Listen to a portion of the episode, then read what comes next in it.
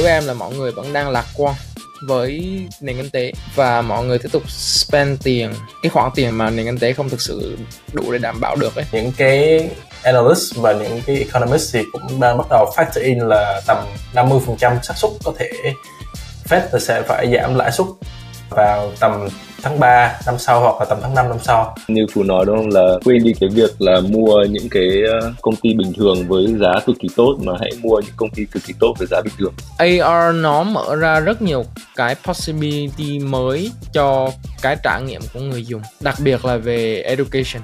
Thực ra phần lớn tất cả các nền giáo dục trên thế giới hiện tại đều là một cái nền giáo dục được xây dựng cách đây mấy chục năm. Đương nhiên đã có rất nhiều thứ đổi mới, tiến triển, phát triển hơn, đúng không? Nhưng mà về mặt, gọi là một format học và dạy thì nó vẫn như vậy. Based on sách giáo khoa, update thông tin hàng năm và một cái feedback rất thường được hay nhận là phần lớn những thông tin mình đi học ở trường không dùng được khi mà đi làm. S&P 500 nó chỉ là một cái index mà nó không thể hiện về the stock market, not the economy. Thị trường chứng khoán, những cái stock ừ, công ty lớn, hàng tỷ đô của Mỹ không thể hiện là, người dân của Mỹ đang làm ăn như thế nào, đang sinh sống như thế nào. Thì actually là cái mà Russell 2000 mà Phú nói là, là một cái chỉ số mà thể hiện nhiều hơn về cuộc sống của người dân. Tức là small business nó thể hiện là những cái công ty bé hơn, nhỏ lẻ hơn thì làm ăn như thế nào. Thì năm nay thực sự là Russell 2000 là có một năm rất là khó khăn.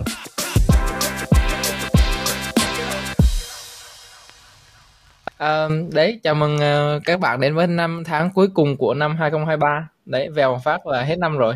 Chúng ta sẽ sắp sang năm 2024, một năm mà rất nhiều chuyên gia đánh giá là quý 1 hoặc là first half của 2024 sẽ có recession.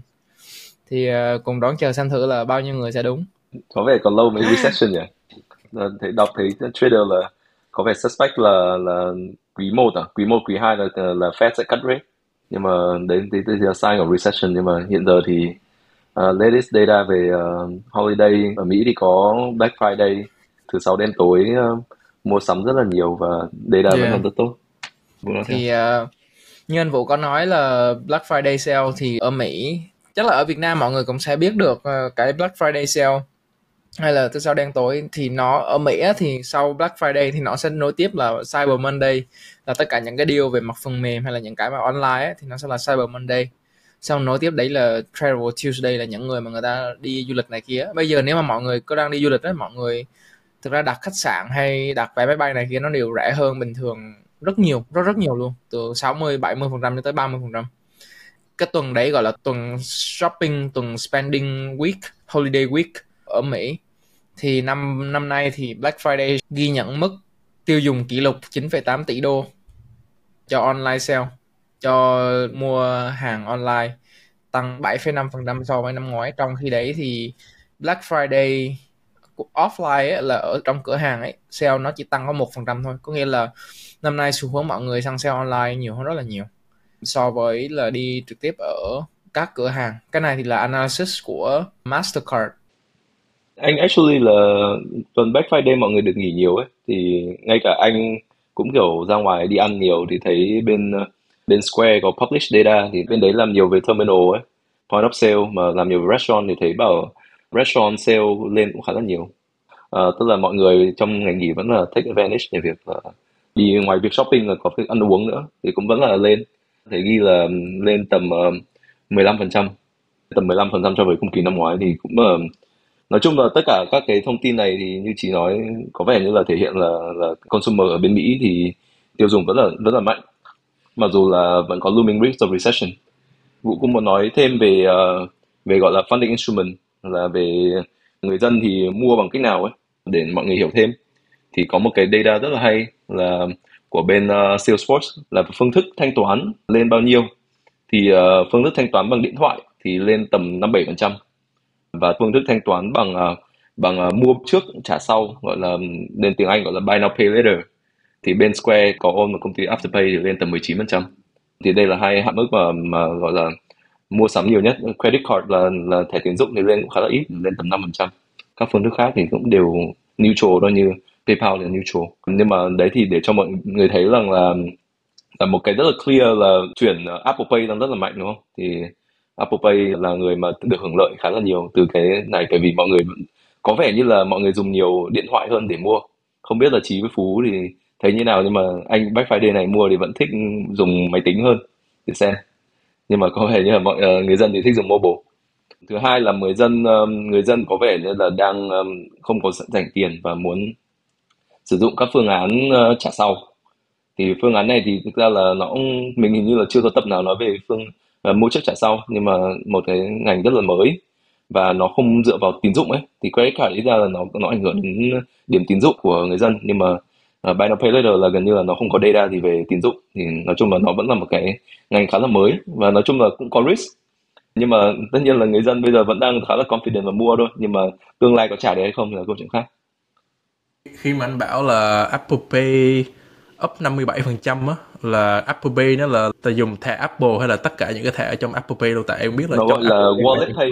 Lĩnh vực Wallet Pay là nó tính cả Apple Pay lẫn Google Pay đúng không? Nếu mà dùng Android thì sẽ Google Pay. Đây là chỉ là trả tiền qua trả tiền qua phương thức uh, mobile mức phương, phương thức điện thoại mà bằng ví điện tử trên điện thoại.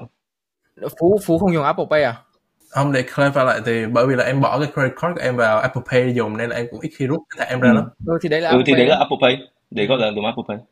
Yeah thì em nghĩ là mọi người cũng kiểu avoid contact uh, với credit card ấy. nên là mọi người kiểu rút phone ra xong rồi với iPhone thì mình không biết những phone khác nhưng chỉ cần nhấn hai nút ở bên uh, cái nút mà lock screen ấy là nó sẵn sàng để trả rồi nên cũng khá là tiện với lại cũng gọn nữa. Nhiều khi không cần phải đem ví đi mua đồ. Nên là em nghĩ là cái trend nó cũng make sense khi mà cái phần trăm trả bằng wallet pay hoặc Apple Pay, Google Pay goes up. Cái thông số đấy thì nó em nghĩ là nó make sense ở cái phương diện là trong vòng một năm hai năm vừa rồi cái UI UX của Apple của Wallet Pay nó phát triển hơn rất là nhiều mọi người có cơ hội sử dụng Apple Pay mọi người sẽ đặc biệt là những cái đời điện thoại mà có Face ID á, mọi người sẽ thấy nó tiện cực kỳ tiện luôn. Trong khi đấy nhé cái giao diện của UI UX của à, pay page trên web thực ra mấy năm vừa rồi nó cũng không thay đổi gì quá nhiều ngoại trừ cái việc là phải lưu thông tin thẻ trên máy. Và thực ra cái đấy nó không có secure lắm. Thì em tin là nhiều người người ta sẽ prefer Apple Pay hơn. Ngay cả em bây giờ em cũng thấy Apple Pay nó tiện hơn rất là nhiều. Thì cái trend đấy nó make sense với em cái mà em wonder về cái vấn đề này là thực ra là um, liệu cái chuyện mà consumption và tiêu dùng của người dân ấy, em cảm giác là nhiều analysis hay là nhiều cái dự đoán ấy nó đang dựa vào consumption ở thời điểm hiện tại. Tuy nhiên là cái consumption ở thời điểm hiện tại nó là một cái sự việc đã và đang xảy ra rồi. Nó không đồng nghĩa việc nó translate được quá nhiều thông tin và insight về mặt cái gì sẽ sắp xảy ra. Đặc biệt là cái hành vi tiêu dùng của người dân ấy và cái kỳ vọng của họ, phần lớn nó sẽ phụ thuộc vào historical nhiều trong vòng một, hai năm vừa rồi. Mọi người thấy là ok, nhiều người người ta vẫn warning là về recession này kia, thế nhưng mà mọi thứ vẫn ok. Thì đôi khi mọi người sẽ lạc quan hơn một xíu và mọi người vẫn tiếp tục tiêu dùng cho cái mùa lễ này. Tuy nhiên khi mà mùa lễ này qua thì một cái câu hỏi mà em vẫn chưa tìm được data là, và đương nhiên là bây giờ mình vẫn chưa có data là bao nhiêu cái nợ tín dụng ấy, cái nợ tín dụng cũng như là consumer debt ở trong cái thời điểm vừa rồi, nó tăng bao nhiêu phần trăm. Và trong cái trường hợp mà toàn bộ những cái mức chi tiêu ở thời điểm vừa rồi mà đều được fuel bởi cái nợ, vay nợ thêm, thì rõ ràng nó sẽ ảnh hưởng tới tiêu dùng trong tương lai. Tại vì nếu mà mình vay bây giờ, mình xài bây giờ thì trong tương lai mình sẽ phải bắt buộc phải xài ít hơn thôi. Và phải trả lãi, cộng với việc lãi lãi suất bây giờ đang cao nữa. Thì thực ra là bây giờ xài càng nhiều thì sau này kinh tế nó càng slow down. Thì em nghĩ đôi khi cái việc mà strong consumption ở thời điểm hiện tại, nếu như fuel bởi debt hay là nợ tín dụng hay là nợ tiêu dùng thì nó sẽ tệ hơn cho nền kinh tế trong tương lai ngắn một phần nào đấy. Với em nó không phải là một cái gì đấy có tích cực. Tuy nhiên cái tích cực là bây giờ mọi người vẫn tiêu dùng và nền kinh tế vẫn tiếp tục chạy KPI tôi nghĩ là có có một vài yếu tố trong cái consumer cái nhu cầu tiêu dùng của người consumer hiện nay. Ok để full list ra một cái. Thứ nhất á, là tôi nghĩ là cũng ảnh hưởng từ một việc là người ta không còn dành tiền để mua high ticket item. Tức là không còn để tiền để mà mua những món hàng với giá trị cao giống như là mua nhà hoặc mua xe, thì đương nhiên là họ sẽ có thêm một chút tiền saving để mua những món hàng, ví dụ trong Black Friday hoặc là Cyber Monday, ví dụ mua cái TV tức là cũng là đắt tiền đi, hoặc là những cái món đồ khác để tặng gia đình người thân cho dịp holiday, thì maybe đó là một cái factor. Thứ hai thì đương nhiên là giống như anh vũ nói là cái cái credit usage là cái tỷ lệ sử dụng credit nó cũng tăng, thì nó cũng là một tín hiệu chưa mấy là tích cực lắm cho cái nền kinh tế, đúng không? Tại vì tỷ lệ mượn nợ lên cao thì cũng cho một cái risk cho consumer. Nhưng mà đấy, thì go back to cái point number one là Phú nghĩ là cũng nhờ từ việc là mọi người lãi suất lên cao, rồi không muốn mua nhà, rồi gọi là delay hoãn lại những cái nhu cầu mua sắm, những vật dụng cao ấy. Nên mọi người gọi như là có một cái budget cũng cái ngân sách để mà có thể tiêu dùng thoải mái hơn được một chút khi mà mua cho cái dịp Black Friday này và cái thứ ba nữa là Phú nghĩ là do unemployment rate thực sự cũng khá là low hiện nay, như là ba 3.9% và nó giữ nguyên so với tháng vừa rồi, nên là bởi vì mọi người đều có job, nên là cũng có income, nên là it makes sense if they dùng cái tiền đó, họ sử dụng cái tiền đó để mua sắm. Đó là một cái vài cái yếu tố mà phú nghĩ là cái observation của phú về đợt Black Friday lần này. Anh đồng ý là là hiện giờ thì unemployment rate là tỷ lệ ờ, người thất nghiệp của Mỹ vẫn khá là thấp thì mọi người vẫn có thể kiếm được tiền để mà tiếp tục mua sắm. Anh chỉ thấy có một vấn đề mà mà nhiều người cũng đang point out là saving rate là tỷ lệ mà tiết kiệm tiền của Mỹ đang giảm rất là nhiều.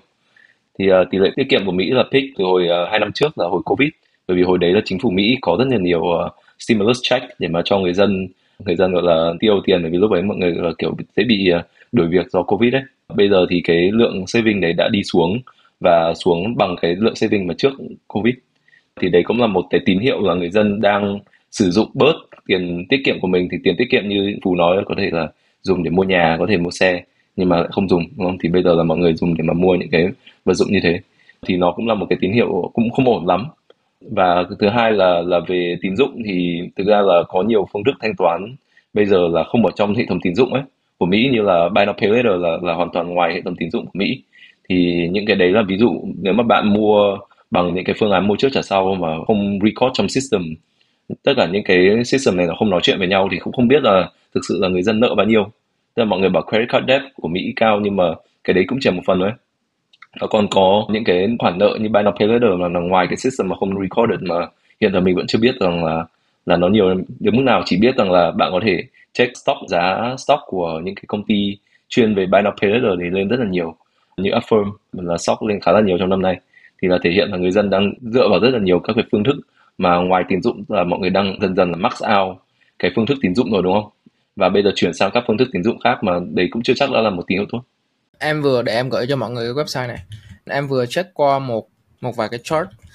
Thứ nhất là cái tổng nợ của uh, household debt là tổng nợ tiêu dùng hay tổng nợ từng hộ gia đình ấy ở Mỹ nó đang là gần như là ở mức cao nhất kể từ 2013 nó chỉ đang thấp hơn cái đợt khủng hoảng trước trước khi khủng hoảng kinh tế xảy ra là từ 20 à, 2008 2009 cái chart thứ hai là nợ thẻ tín dụng credit card loan thì cao nhất đạt đỉnh là quý 4 năm 2019 là trước ngay trước khi Covid xảy ra. Và sau đấy là có một rất nhiều helicopter tiền từ chính phủ và rất nhiều cái khoản trợ cấp cũng như là lãi suất 0% hỗ trợ kể cả fiscal policy và cả monetary policy nó làm giảm cho cái nợ total credit card debt này. Tổng nợ tín dụng nó giảm xuống ở mức rất là thấp thấp hơn cả quý 2 của 2014 có nghĩa là gần như là rất rất thấp. Nhưng mà bây giờ thì bây giờ đang tăng lên lại ở mức cao là 1.08 trillion dollar ở quý 3 em rất là tò mò về cái data sau khi quý 4 này hoàn thành, tại vì mùa này là mùa mua sắm. Và cái mà em đang lo là cái mùa mua sắm này nó sẽ đẩy cái nợ thẻ tín dụng này lên cao hơn nữa, và cao hơn cả so với mức quý 4 2019 luôn. Cái implementation của em ở thời điểm bây giờ là, nếu mà cái data nó nó turn out là như vậy á, thì cái sentiment ở thời điểm hiện tại đối với em là mọi người vẫn đang lạc quan với nền kinh tế, và mọi người tiếp tục spend tiền, cái khoản tiền mà nền kinh tế không thực sự đủ để đảm bảo được ấy, hoặc là mọi người không thực sự có ấy mọi người hình dung là khi mà nợ đi, ví dụ như mình mình đang nợ 5.000 đô, đúng không? Thế sau tự nhiên sau một năm mình làm việc, xong mình tiêu dùng này kia, nợ bây giờ nó lên 7.000 đô. Đồng nghĩa việc là mình tăng tiêu nhiều hơn mình mình làm. Và mức lãi suất của nợ tín dụng bây giờ hiện tại cũng rất cao. Năm ngoái là 21 tới 24 phần trăm, bây giờ lên 28 tới 30 mấy phần trăm rồi. Thì đó là một cái cũng khá là đáng lo ngại cho cái spending, cái mức độ tiêu dùng của người dân trong vòng 12 cho tới 18 tháng tới. Đối với em cái data credit card thì một cái để keep in mind là là phải uh, adjust cái data đấy for inflation. Bởi vì thường thì cái balance này nó sẽ tăng lên theo inflation. Nếu mà ví dụ như là bạn mua đồ các thứ đồ của bạn mua mà nó tăng giá hàng năm thì nó naturally là cái balance của bạn sẽ lên đấy. Không hẳn là tại bạn break up debt mà bởi vì những cái thứ bạn mua là nó đắt hơn thôi. Uh, nếu mà adjust for inflation thì anh nghĩ là nó data nó sẽ đỡ hơn một tí. Good point. À, à adjust đã adjust for inflation rồi anh.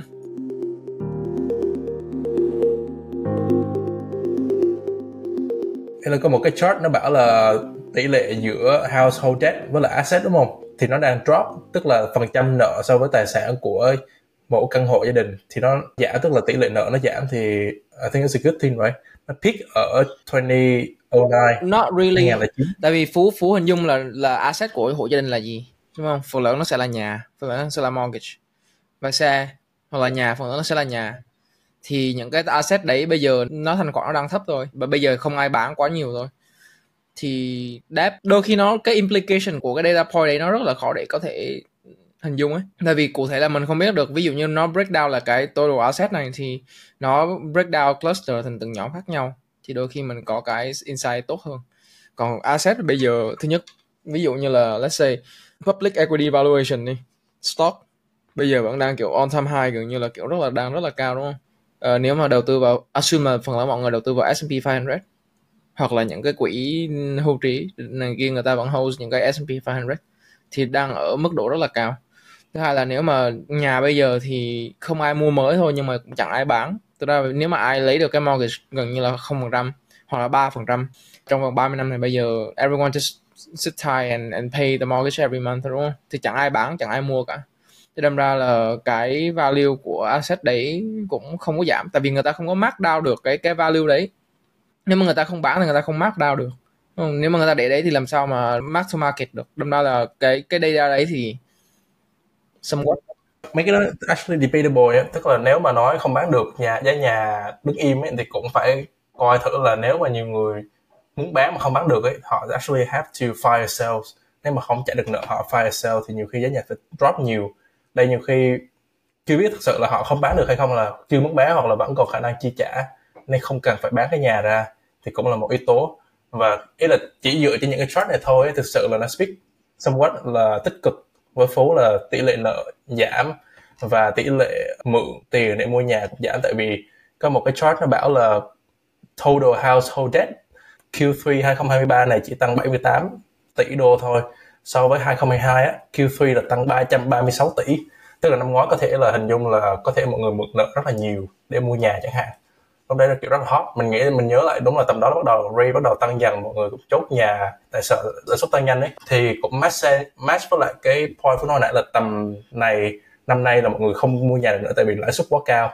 Nên là cái household debt nó không có tăng. Tại vì giống như chỉ nói là cái nhà nợ, mortgage và xe là những cái khoản nợ và giống như là đóng góp một phần lớn của tài sản gia đình. Nếu như cái đó không tăng thì cái lượng nợ trong gia đình nó cũng không tăng, nhiều đến mức như vậy.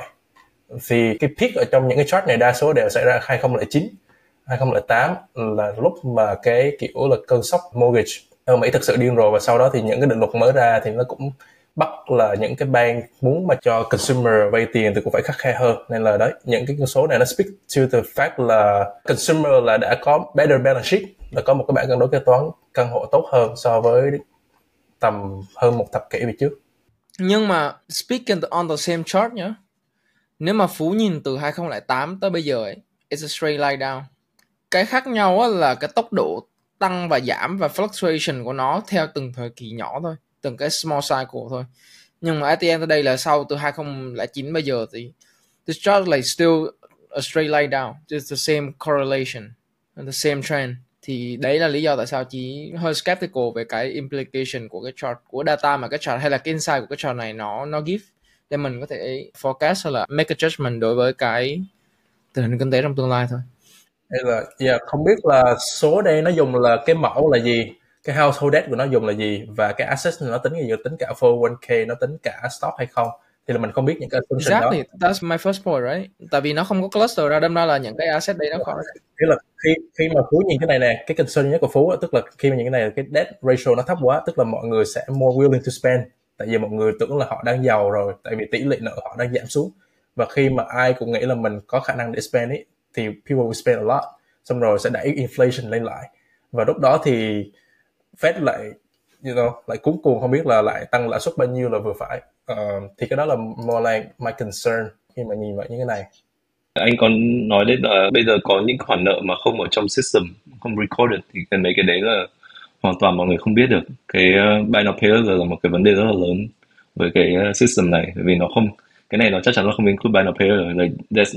Bởi vì nó không tie to uh, một cái identification của con người kiểu không tie với credit rating. Nên là rất khó để mà nói là nợ um, tức là đây là on balance sheet thôi nhưng mà kiểu off balance sheet thì thì không biết là con mọi người có những cái arrangement nào khác không? Có một số điểm anh thấy cũng point, point out mà để hỏi trí với phú xem suy nghĩ như nào. Thứ nhất anh đọc thấy là giá nhà mới và giá nhà cũ median home price là năm nay là năm đầu tiên mà giá nhà mới lại thấp hơn giá nhà cũ.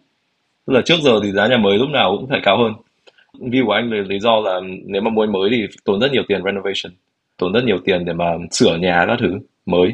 Thì mọi người rất là không muốn để mà move đến một cái nhà mới để mà kiểu kiểu phải tốn những cái setup cost ấy. Thà là mua nhà cũ hơn. Thứ hai là về ờ, cái việc là willingness to sell. Thì giá nhà là mọi người muốn muốn mua.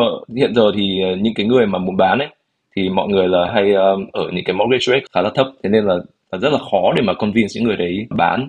Thường là mọi người stick to their own house. Chứ bây giờ mọi người bán xong thì mua nhà mới hoàn toàn không make sense. Bởi vì phải phải mua nhà mới là rate đang từ năm sáu ờ, thế nên là cái giá nhà cũ cũng khá là cao bởi vì mọi người không bán.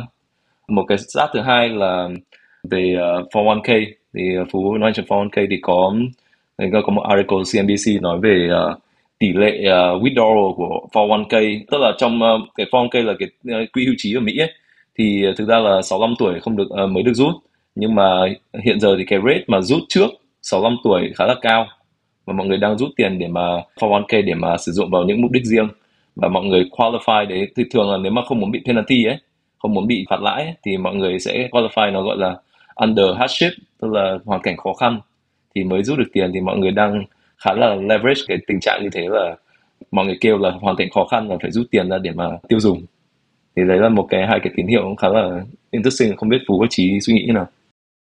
Em nghĩ là về việc giá nhà mới mà thấp hơn giá nhà cũ ấy, median price ấy, giá giá ở giữa ấy thì em nghĩ là do một vài lý do. Thứ nhất là em nghĩ là do cycle. Tại vì khi mà một năm về trước khi mà market hot đi hoặc là hai năm về trước thì những công ty home builders họ nhìn vào đó họ nghĩ là cái trend này hoặc cái demand này vẫn còn sustain vẫn còn ở đó. Xong rồi À, một biết là trong cái ờ, ngành bất động sản để xây được cái gì thì phải cần giấy phép, phải cần xin từ các bộ ban ngành, từ chính phủ thực trắng để mà có giấy phép để xây, đúng không? Và cũng cũng là nó take time để mà build. Thì maybe là lúc mà người ta predict cái demand này á, nó vẫn còn sustain ấy, cho tới lúc người ta xây xong ấy, thì bây giờ khi mà lãi suất nó quá cao rồi, thì đã không còn cái lượng demand giống như lúc trước nữa và những người home builder này á, khi mà xây xong rồi thì đương nhiên người ta đã bỏ ra một chi phí rất là cao để xây ra những cái này đúng không? Người ta muốn make up cho cái gọi là upfront cái những khoản đầu tư trước đó của họ thì đương nhiên họ phải giảm giá nhà để mà có thể bán và thu hồi lại cái nguồn vốn người ta đã bỏ ra. Đó em nghĩ là nó là một lý do. Tức là người ta predicting cái cycle nó bị off so với cái demand của người muốn mua nhà. À, thứ hai là em nghĩ là cũng vì là location những nhà mới được xây ra thì thường là phải ở những nơi xa hơn so với những nhà cũ, đúng không? Ví dụ như ở Seattle và những thành phố khác, bây giờ khi mà muốn xây nhà mới là phải bắt đầu quy hoạch ở những vùng đất xa hơn và khi mà đi làm, bây giờ là bắt đầu không được làm work from home nữa, không được làm tại nhà nữa, mà phải đi làm lấy office. Mà nếu mua những cái nhà ở xa như vậy á, thì thực sự là đi commute đi vào office rất là xa. Nên là nếu prefer mà mua nhà cũ mà vẫn quality tốt chất lượng tốt thì maybe em vẫn prefer ở một cái nhà, ở một cái location nó gần hơn công ty so với cái, cái location ở xa. Và cái này thì maybe có thể đúng có thể không thì là những cái nhà mà xây nhanh ấy thì có thể là quality build của họ nó không có tốt bằng. Nhiều khi những cái nhà cũ người ta xây thì cái chất lượng gạch này chất lượng xây những đường ống nước nhiều khi nó cũ nhưng mà vẫn tốt hơn những cái nhà mới. Và khi mà cái thời kỳ mà lạm phát tăng cao ấy là những cái vật liệu để mà xây ngôi nhà nó cũng tăng lên theo. Thì để mà giữ cái profit margin ấy, cái mà lợi nhuận ròng ấy thì có thể những home builder họ phải mua những nguyên vật liệu mà nó có thể là cái chất lượng nó thấp hơn so với bình thường chẳng hạn. Thì em nghĩ là nó cũng ảnh hưởng tới chất lượng của nhà mới được xây ra. Thì em nghĩ là đó là những cái lý do mà có thể khiến cho tại sao mà giá nhà mới nó thấp hơn giá nhà cũ. Thứ nhất là vì là một lượng lớn supply ùa vào mà không còn cái lượng demand giống như là một đến hai năm trước nữa. Và thứ hai là location thì có thể là những cái nhà cũ ở những vị trí gần hơn so với office được prefer hơn bởi những người uh, muốn mua nhà hiện nay ờ, chỉ thì có view nó và một cái những lý do mà đôi khi nó có thể hoàn toàn khác so với những cái lý do mà phủ đưa ra. Đương nhiên là những cái lý do mà phú đưa ra nó sẽ có somewhat subjective đúng không? Nó sẽ có những cái lý riêng của nó. Nhưng mà với em á, thì cái first principle nhé để mà những người đang được hưởng cái mức fixed rate 3 tới 4% rất là thấp during Covid 30 năm mà người ta bán xong người ta mua một nhà mới. Và người ta chấp nhận cái trả mức mortgage cao hơn gấp đôi. Có nghĩa là mortgage payment hàng tháng cao hơn gấp đôi. Thì những cái nhà mới nó bắt buộc phải, thứ nhất là đủ rẻ. Có nghĩa là cái valuation, là giá của những cái nhà mới đấy nó phải đủ thấp. Thì nó mới đủ tempting để một người người ta đang được trả cái mức lãi suất rất là thấp, người ta bán để người ta mua nhà mới. Wait, wait, nhưng mà nếu mà chỉ bán nhà cũ chỉ nhận tiền in full mà xong chỉ cầm nguyên cục tiền đó trả cho nhà mới thôi đâu phải trả mortgage nữa. Tại vì có thể là chỉ equity của cái nhà cũ maybe chỉ là 30% nhưng mà lúc chí bán á cái người mua phải trả in full. You have to pay in full và How many people in, in the US have the full house pay right? Đúng không? Tới bây giờ ở, Mỹ nếu mà bán một nhà nào đấy á, thì nó phần lớn mọi người chỉ trả được mortgage cỡ một nửa hoặc là một phần thôi. Chẳng có bao nhiêu người người ta. Nó mình đang nói scenario là chỉ bán cái nhà đấy là trường hợp nếu mà chí bán cái nhà á tại chí nói là chí bán cái nhà xong chí mua nhà mới phải trả cái ừ, mortgage rate thì cao hơn. ngay cả khi phú đang đang trả mortgage của một căn nhà phú vẫn bán được mà bán sang tay được mà. Đâu phải là phú phải trả in full xong phú mới bán được nhà đâu. Thì đúng không? Thì đồng nghĩa với việc là những người mà người ta muốn trả mortgage là những người mà người ta đang được trả mức mortgage ba phần trăm. Bây giờ người ta bán người ta bán đi xong người ta mua một cái căn nhà khác người ta phải trả mortgage 7 tới tận 8 phần trăm thậm chí là 9 phần trăm. Gấp 2 tới tận gấp 3 lần thì cái giá nhà mới nó phải đủ tempting để người ta làm cái vấn đề đấy. Còn nếu không thì người ta vẫn kiểu sit tight và người ta tiếp tục trả cái mortgage của những cái nhà mà người ta đã, đang được trả thôi. Giờ ví dụ như này nhá, Phú mua một cái nhà 800 ngàn, Phú bỏ đao 200 ngàn, Phú mượn nợ 600 ngàn. Giờ một người khác muốn mua cái nhà của Phú phải trả Phú 800 ngàn. Phú mua cái nhà mới, có thể là giá bắt đầu còn 750 Phú dùng 800 ngàn đó mà được nhận lại trả Không đúng, em chỉ được nhận uh, 200 ngàn thôi. Em phải trả nợ trước khi em tại 800 ngàn thì em cũng phải trả nợ. Phú bỏ 200 ngàn. Trước khi em ừ, làm sao được cái nợ. Bỏ 200 ngàn không có chuyện em bán được 800 ngàn được 800 ngàn Oh yeah, that's anh nghĩ một phần cũng là tại mọi người cũng không muốn move yeah. anyway general. Yeah anyway sẽ quay lại cái câu chuyện đây. Có nghĩa là những người mà người ta đang được hưởng cái mức mortgage thấp người ta sẽ chẳng có không có đủ incentive với cái giá nhà hiện tại để người ta chuyển nhà thì rõ ràng là mới mất thanh khoản của nhà ở giá ở thời điểm hiện tại nó đang không cao lắm. Và cái hậu quả của cái việc mà không có thanh khoản cao cũng như là cái demand và cái nhu cầu mua nhà, có nghĩa là cái giá nó chưa hạ đủ thấp xuống để cái thanh khoản của thị trường nhà nó đủ cao. Và cái vấn đề đấy nó nó lại ảnh hưởng đến những người người ta xây nhà, những bên người ta xây nhà. Tại vì những bên người ta xây nhà, người ta cũng phải kiểu vay tiền để người ta mua nguyên vật liệu người ta xây và cái khoản tiền mà người ta phải vay đấy á, chính là cái khoản mà người ta vẫn phải đang trả lãi rất là cao.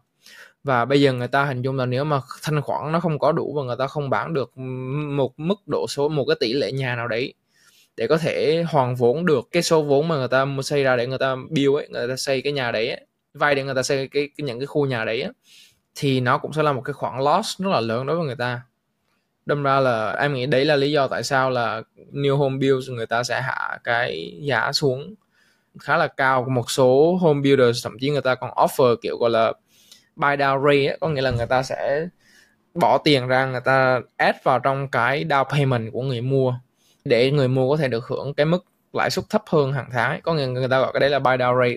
Chỉ thì không phải là expert ở trong cái real estate này cũng như chưa tìm hiểu đủ nhiều nhưng mà chỉ có đọc được một bài người ta nói về cái vấn đề đấy. Thì em nghĩ đó là lý do tại sao new home builds nó đôi khi nó rẻ hơn. Nó rẻ hơn là thứ nhất là tại vì nó được incentive bởi home builder là những người mà, những cái bên developer mà người ta xây những cái khu nhà đấy và bây giờ người ta đang phải giải ngân để người ta hoàn vốn vay nguyên vật liệu.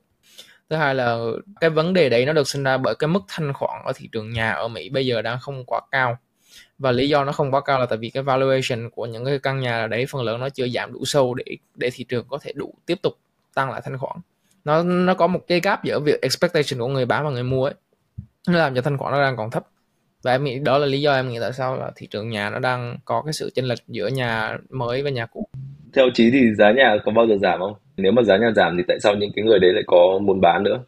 Thì càng giảm lại càng thì, không muốn bán nhé. thì đấy cái những cái nhà cũ mà không bán thì những cái nhà mới người ta sẽ giảm giá nghĩa là anh đang nói về là giá nhà nhà nào? Là giá nhà trung bình median của thị trường hay là giá nhà của nhà mới hay nhà cũ đúng không? Có nghĩa là nếu mà bây giờ mình mình group ra hai nhóm là nhà mới và nhà cũ thì nhà mới đang rất là rẻ và nhà cũ đang rất là cao. Đúng không? Nhưng mà nếu mà mình median mình mình gộp hai nhóm nó lại thì nó nằm ở giữa đúng không? Nếu mà mình gộp hai nhóm lại thì bây giờ giá nhà đang giảm ừ. rồi đúng không? Thì cái câu hỏi là bây giờ nếu nếu mà tiếp tục new home builder nếu mà người ta tiếp tục xây ra thêm nhà mới thì giá nhà sẽ tiếp tục giảm thôi. Có nghĩa là nó là cân bằng giữa supply và demand thôi mà nếu mà cái số lượng người mua nhà không tăng quá nhiều mà số lượng người bán hay là những cái bên nhà xây vẫn đang tiếp tục được roll out ra, những nhà vẫn tiếp tục được hoàn thiện, thì rõ ràng là cái bên supply, cái bên cung nó sẽ tăng. Và khi mà cung tăng thì mà cầu không tăng quá nhiều vì lãi suất cao thì rõ ràng giá nó phải giảm thôi. Simple economic math thôi. Cái đấy là một cái simplify. Đương nhiên nó sẽ ảnh hưởng bởi nhiều lý do khác nhau trong thị trường nữa. Nhưng mà em nghĩ là bây giờ giá nhà nó đang giảm rồi là em tới đây bây giờ nói gì? Nói như anh Vũ nói, đúng không? Nhưng mà chia ra thì bây giờ giá nhà đang giảm rồi. Và với em, cái câu hỏi là, thứ nhất là lãi suất, thứ hai là nền kinh tế tiêu dùng, nền kinh tế phục hồi grow economy growth GDP growth những cái yếu tố đấy thì quyết định được giá nhà có tiếp tục giảm hay không? Hay là nó lại chững ở một thời gian và tăng trở lại? Quay lại cái point mortgage nãy thì em mới tìm một cái gọi là mortgage transfer ấy thì để transfer một cái mortgage á, thì là cái người mà mượn hiện tại á, có thể bán cái nhà cũ và mua cái nhà mới cùng một lúc. Và cái terms của cái loan đó, những điều khoản của cái mượn nợ ấy cũng sẽ stay the same. Nên là có thể dùng cái tiền đó để trả nhà cũ và mua nhà mới và tiếp tục trả cái lãi suất. Thì đương nhiên là em là không phải cái người chuyên gia trong cái ngành này lắm thì có thể là bạn nào nghe về cái lĩnh vực uh, bất động sản này có thể rành thì có thể comment thêm. Nhưng mà mortgage transfer là em cũng có nhớ có đọc qua là nó có exist thì maybe là cái này có thể dùng để apply khi mà bán và đổi một cái nhà. Cái giá nhà mà để phụ transfer qua nó cũng phải tempting enough đúng không? Tại vì khi mà chuyển nhà nó cũng sẽ có những cái chi phí nhất định đúng không? Yeah, thì phải make up để mấy cái expense, ừ. mấy trong paper cost, đấy, tất cả nó phải make sense. Thì đương nhiên là cái đấy, assumption quay lại cái điểm là nó nó phải đủ cái cái valuation cái giá nhà mới ấy, hay là giá nhà mà người ta muốn chuyển ấy, nó phải đủ thấp đủ tempting đủ hấp dẫn để người ta quyết định người ta làm những cái move những cái bước đấy. Còn nếu mà nó chưa đủ thấp thì người ta sẽ không chọn không làm cũng không hẳn là đủ thấp mà là thường phần lớn là tại sao bạn bè của mình lại bán nhà để mà chuyển đấy? Thì phần lớn là tại người ta family người ta grow người ta có trẻ con người ta có con để để thêm một hai đứa. Thường thì người ta khi mà move người ta bán nhà người ta move ấy, người ta sẽ chuyển sang nhà nhà lớn hơn. Anh nghĩ là cái view của chị cũng đúng nhưng mà anh anh nghĩ là thường nếu mà mọi người move thì mọi người sẽ thường move to better property chứ không ai move to the worst property cả. Người ta move sang worst chẳng qua là chắc là tại kiểu nợ nần chồng chất rồi kiểu downsizing thì mới move như thường thì normally thì mọi người sẽ up lên chứ không cái down. đấy cũng là single home family đúng không? Còn những nhà mà kiểu hai second home third home thì maybe different nhưng mà em đồng ý yeah. Ra bên Mỹ này người ta cũng nói về cái boomer crisis ấy, boomer housing crisis ấy, tức là những người từ thế hệ boomer người ta là pay off hết nhà rồi và người ta cũng có một cái lượng tiền hưu cũng khá là thoải mái để mà có thể sống ấy xong rồi người ta ở những vị trí nhà có thể là cũng khá là tốt. Xong rồi là những người trẻ như là mình, anh Vũ hoặc Trí nè, lớn lên xong rồi thì đương nhiên đi làm thì cái giá nhà đã tăng lên một cách vượt trội so với có thể là income chẳng hạn, thì mình không thể afford được những cái nhà gần cái nơi tụi mình làm. Và cái những cái người kia thì cũng không muốn bán. Nó tạo lên một cái tình huống gọi là dilemma ấy. Còn có thể giống như anh Vũ nói là trừ khi những cái người boomer hoặc là những người lớn tuổi đó người ta downsize người ta bán những cái nhà đó lại người ta dọn vào ở những cái nơi khác nhỏ hơn hoặc là xa hơn hoặc là vào nursing home chẳng hạn thì maybe là nó release unleash một cái um, lượng nhà trở lại và market. Nhưng mà đấy bởi vì người ta có đủ tiền người ta không muốn bán nên là cái giá nhà cũng khá là sticky. So it's kind of housing issue in in the states right now. Ừ thực ra là chỉ chỉ nghĩ cái vấn đề về housing nó là vấn đề về kiểu global ấy. Yeah. Cái vấn đề là ngày, ngày xưa thì đa số ai cũng có một căn nhà ấy, giờ tụi trẻ mình mua căn nhà khó. Anh Vũ chỉ ra nữa là kiểu why someone's gonna sell it for cheaper ấy. Tại vì thực ra có rất nhiều khu vực trên thị trường thời điểm hiện tại là kiểu nhà xây ra để trống thay vì là giảm giảm giá ấy. không ai mua không ai ở thì good point anh nghĩ là thường bán nhà thì quyết định rất là khó khăn thường kiểu trừ khi là cần có tiền yeah. thì mới bán nhà hoặc là chuyển sang nhà xịn hơn chứ thường kiểu mọi người khi mà mua nhà xong kiểu anh nghĩ là không có nhu cầu bán. Yeah. general có một cái câu hỏi mà mình hỏi uh, Chí và anh Vũ là về cái vụ Apple ấy. Thì là thông số anh Vũ đưa ra là Wallet Pay tăng lên rất nhiều. Apple Pay cũng tăng. Nhưng mà hai ngày trước thì Apple có announce cái tin là chấm dứt. Như là muốn exit ra khỏi uh, gọi là consumer banking và muốn chấm dứt cái partnership với cả Goldman Sachs.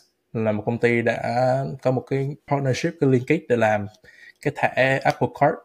Với Apple thì không biết là mọi người nghĩ là tương lai như thế nào tại vì hiện tại là Apple Wallet dùng để host được rất là nhiều những cái thẻ khác đúng không? Thẻ từ Chase, BOA nhưng mà giờ thì Apple thì đành phải rút khỏi cuộc chơi với cái thẻ riêng của mình. Thì liệu một ngày nào đó thì làm sao để Apple để Apple có muốn monetize cái Apple Pay của mình hay không hoặc là họ có muốn quay trở lại cái ngành này hay không thì không biết là cái view của anh Vũ và Chí như thế nào về cái vụ mà Apple exit khỏi cái consumer credit card chuyên gia fintech này.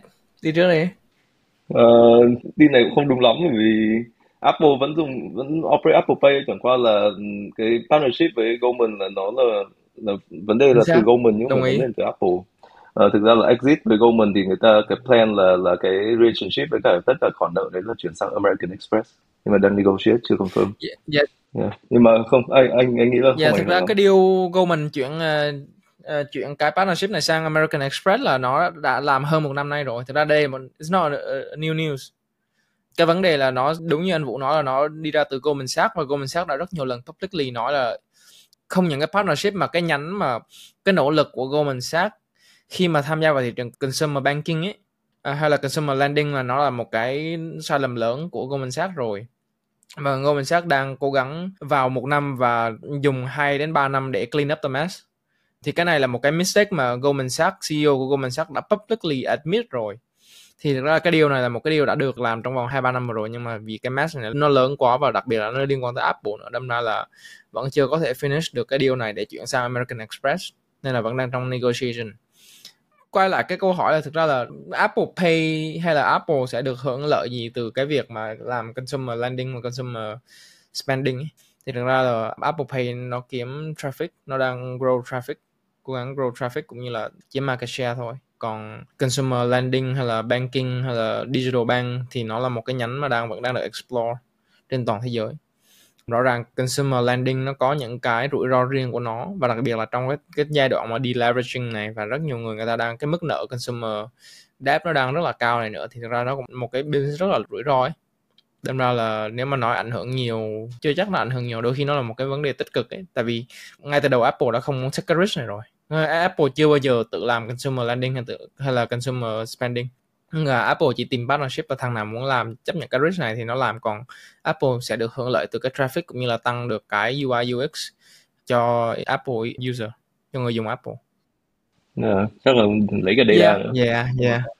Consumer spending data, data để build yeah. credit system riêng.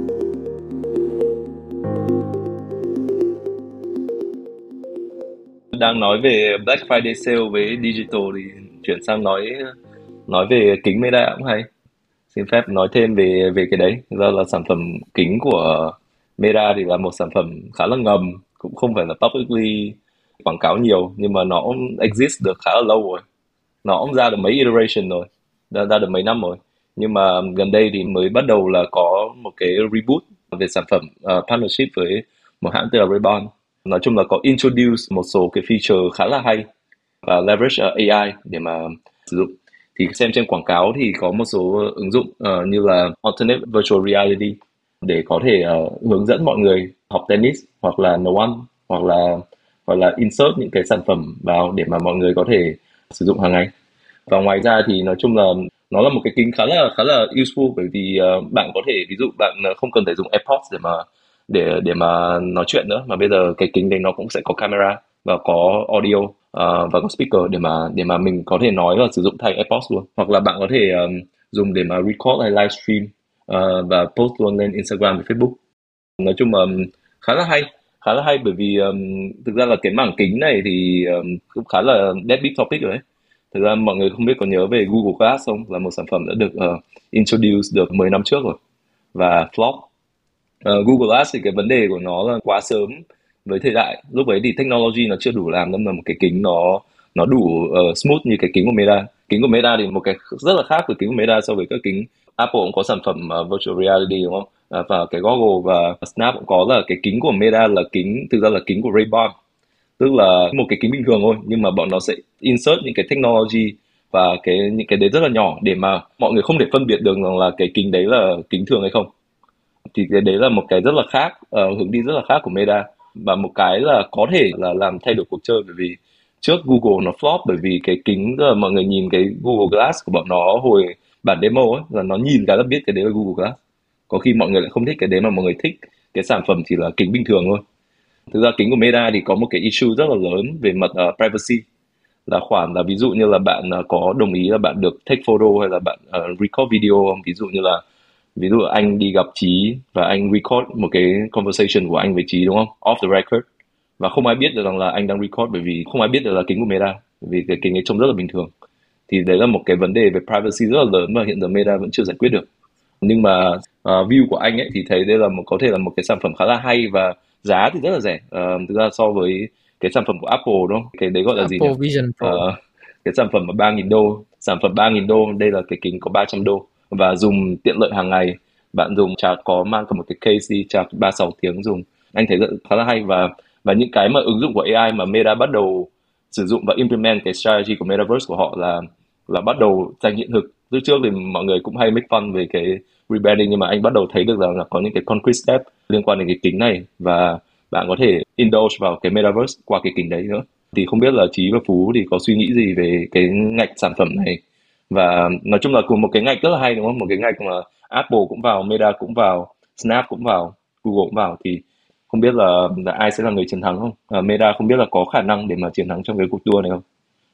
Um, để cho những bạn thính giả mà chưa biết rõ về cái này ấy, thì trong cái công nghệ VR AR nó có hai nhánh đúng không? Một là VR là visual reality và hai là AR là augmented reality. Yeah thì nó có hai cái một là visual reality VR và augmented reality là AR thì chỉ xưa giờ chưa bao giờ là fan của VR nhưng mà vẫn đang luôn luôn luôn là một big fan của AR đương nhiên là VR AR nó sẽ có những cái điểm tốt và điểm lợi khác nhau, nhưng mà rõ ràng là cái kính Ray-Ban này, có nghĩa là cái cái VR của app, của Facebook nó cũng có một cái Meta Quest, đúng không? Thì nó là VR là mọi người phải chụp cả cái kính lên trên mặt và mọi người không thấy cái gì xung quanh cả.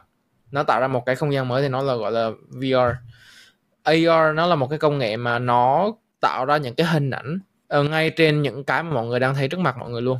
Thì cái kính kết hợp với Ray-Ban là cái nhánh AR của Meta. Cái Apple Vision Pro thì nó là cả hai. Có nghĩa là nếu mà mình muốn VR thì nó cũng có thể tạo được hiệu ứng VR có nghĩa là nó nó nó black out ra cái phần phần phía sau không cho mình thấy xung quanh. Nhưng mà nếu mà mình muốn AR thì nó vẫn có thể cho phép mình thấy được cái xung quanh và chất lượng nó cao hơn rất là nhiều thì rõ ràng là cái Vision Pro của Apple thì nó là higher tier device thì nó cũng có giá gấp 10 lần. Thì that makes sense. Đấy là đôi nét qua của hai cái công nghệ này. Cái mà em thấy được là AR nó mở ra rất nhiều cái possibility mới cho cái trải nghiệm của người dùng. Đặc biệt là về education. Riêng về mặt education, em cảm giác như có rất nhiều thứ mình có thể làm được trong giáo dục thực ra phần lớn tất cả các nền giáo dục trên thế giới hiện tại đều là một cái nền giáo dục được xây dựng cách đây mấy chục năm và không có cái gì gọi là quá đương nhiên nó có rất nhiều thứ đổi mới, tiến triển, phát triển hơn, đúng không? Nhưng mà về mặt gọi là một format học và dạy thì nó vẫn như vậy. Nó vẫn based on sách giáo khoa, update thông tin hàng năm. Và một cái feedback mà mọi người được rất thường được hay nhận là phần lớn những thông tin mình đi học ở trường không dùng được khi mà đi làm thì em em nghĩ là cái ứng dụng của AR trong giáo dục, cả VR cả AR trong giáo dục nó rất là đột phá, có thể dạy mình rất nhiều thứ. Và nó, một cái điểm rất là hay nữa là nó sẽ cho phép những người dạy chất lượng cao, scale được. Có nghĩa là mọi người hình dung là bây giờ kiểu one on one, đúng không? Kiểu như là tutoring ấy, thì là cần one on one. Thì ngay cả những người tutor mà người ta giỏi bậc nhất thế giới, người ta cũng chỉ tutor được tối đa 10 15 15 người. Nó không scale được trong khi những cái platform hay là những cái ứng dụng mà như cái video anh Vũ share, Meta AI dạy tutor dạy tennis, học tennis, hoặc là cooking, nấu ăn này kia những cái platform này nó là một cái platform mới, nó cho phép educator hay là những người người ta làm về giáo dục ấy người ta có thể scale scale cái kiến thức, scale các kỹ năng, kinh nghiệm dạy của người ta lên rất nhiều, lên hàng trăm hàng trăm nghìn người chỉ có thể dạy, có thể bỏ thời gian ra tạo một cái program và dạy được hàng trăm nghìn người cùng một lần với cái trải nghiệm là gần như là tutor tutoring chứ không phải là trải nghiệm là kiểu một cái vlog trên youtube xong rồi kiểu mở lên rồi xem, đúng không? Đó là một cái ứng dụng mà em thấy được. Và rõ ràng là cái AR hay là cả VR nó đều cho một cái ứng dụng mới là mô phỏng lại. Rất nhiều người người ta sẽ học tốt hơn khi mà người ta thấy được những cái mô phỏng ấy. Thì em nghĩ là đây cũng sẽ là một cái mảng rất là hay ở trong cái công nghệ này nếu mà nó càng ngày càng được đến với thực tại hơn thì em rất là hy vọng thứ nhất là cái công nghệ này nó sẽ trưởng thành nhanh đủ nhanh.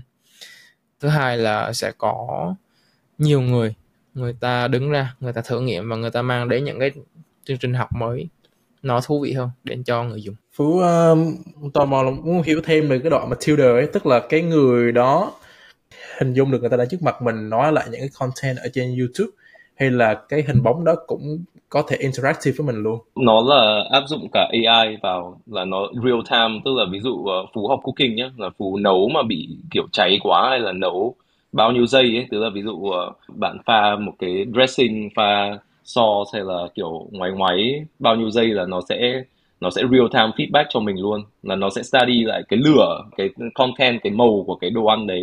Và và xem xem là bạn đã nấu, đã chuẩn theo công thức chưa tức là nó nó sẽ tận dụng rất là nhiều technology nhưng mà anh anh cũng đồng ý với trí là là ví dụ như là ngay cả học, học tennis đúng không? Thì ví dụ như là cái dáng mình đánh là như thế nào và cầm cái vợt như thế nào cho đúng hoặc là đánh vợt serve như thế nào cho đúng. Mà lúc mình đánh xong thì có người nào nhìn xem là cái dáng của mình đánh sửa như thế nào.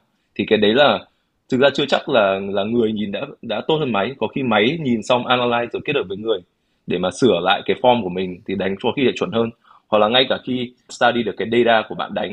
Ví dụ bạn đánh tầm uh, tầm 10 hiệp và nó study được ngay là điểm yếu điểm mạnh của bạn trong lúc đánh là gì? Bạn phải học thêm cái gì?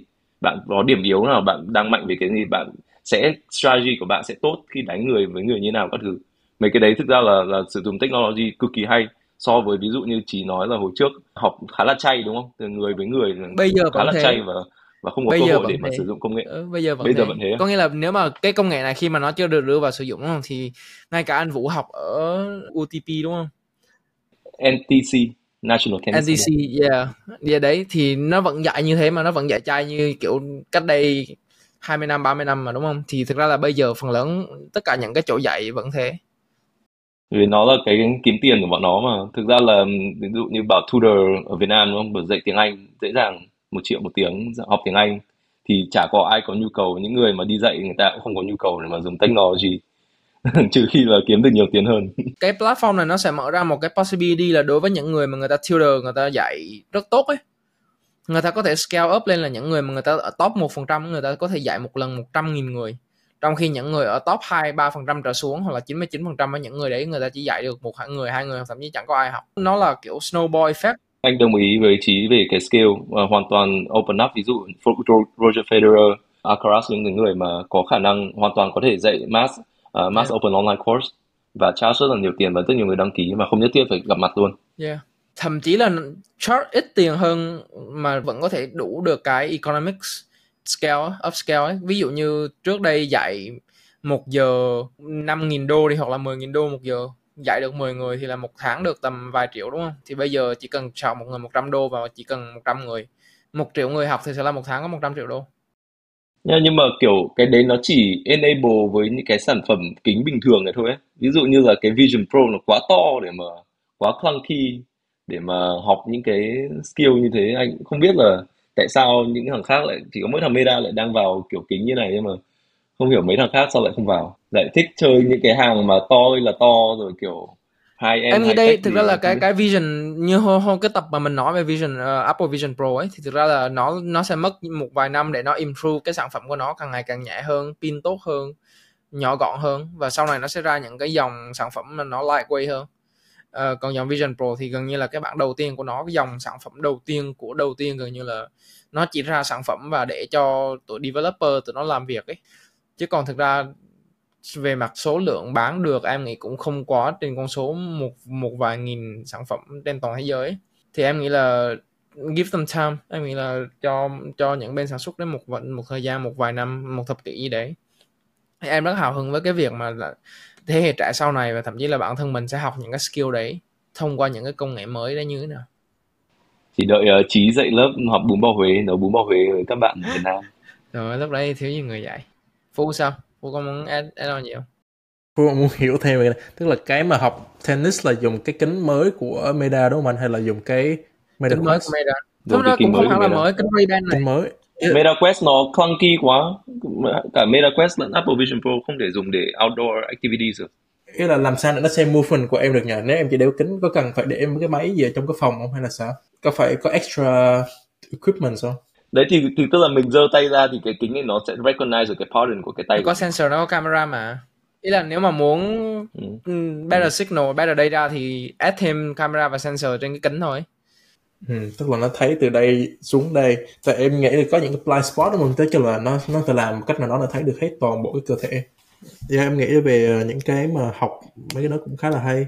Có những cái uh, application cũng khá là hay. Maybe là play devil advocate một chút là Ờ, có những trải nghiệm thì mình vẫn muốn kiểu uh, học không phải một mình ấy.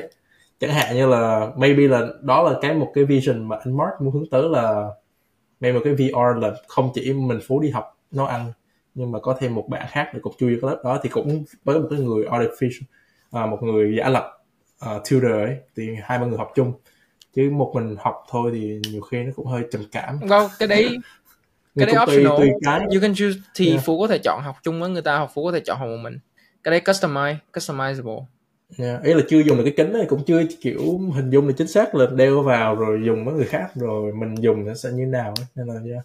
tức là cái lớp ví dụ CS50 của Harvard thì is out there best CS introduction class trong thế giới đúng không nhưng mà đấy vẫn uh, chúng ta vẫn phải đi vào trường đại học của mình để học những cái lớp CS thì bởi vì là mình uh, có những cái social đương nhiên là mình không thể get, get to Harvard mình đi vào cái trường của mình chẳng hạn nhưng mà mình có những cái social setting tiếp xúc với những người bạn của mình ở tại cái trường của mình thì có những cái cái value kia thì nếu mà cái kính này I mean là VR AR mà có thể provide thêm cái đó mà cũng có access tới cái gọi là chất lượng content khoa học giống như là Harvard CS50 chẳng hạn thì uh, gọi là the best of both world thì yeah.